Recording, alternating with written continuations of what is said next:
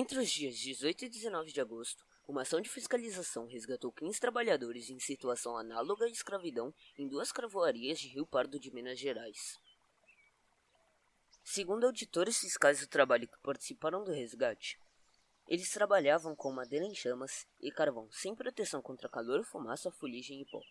Carregavam sacos de 40 quilos por uma escada bamba de madeira do chão até a carroceria de um caminhão. Também, segundo eles, o dormitório de uma das fazendas recebia fumaça dos fornos de carvão constantemente, que os trabalhadores respiravam inclusive durante o sono.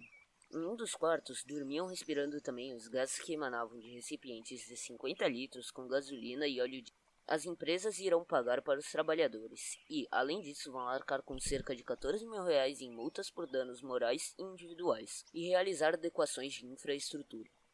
Deverão contratar um engenheiro do trabalho para projetar uma máquina que facilite o transporte do carvão do chão até a carroceria. Se cumprirem as determinações, evitam uma multa de R$100.000 e ainda serem processadas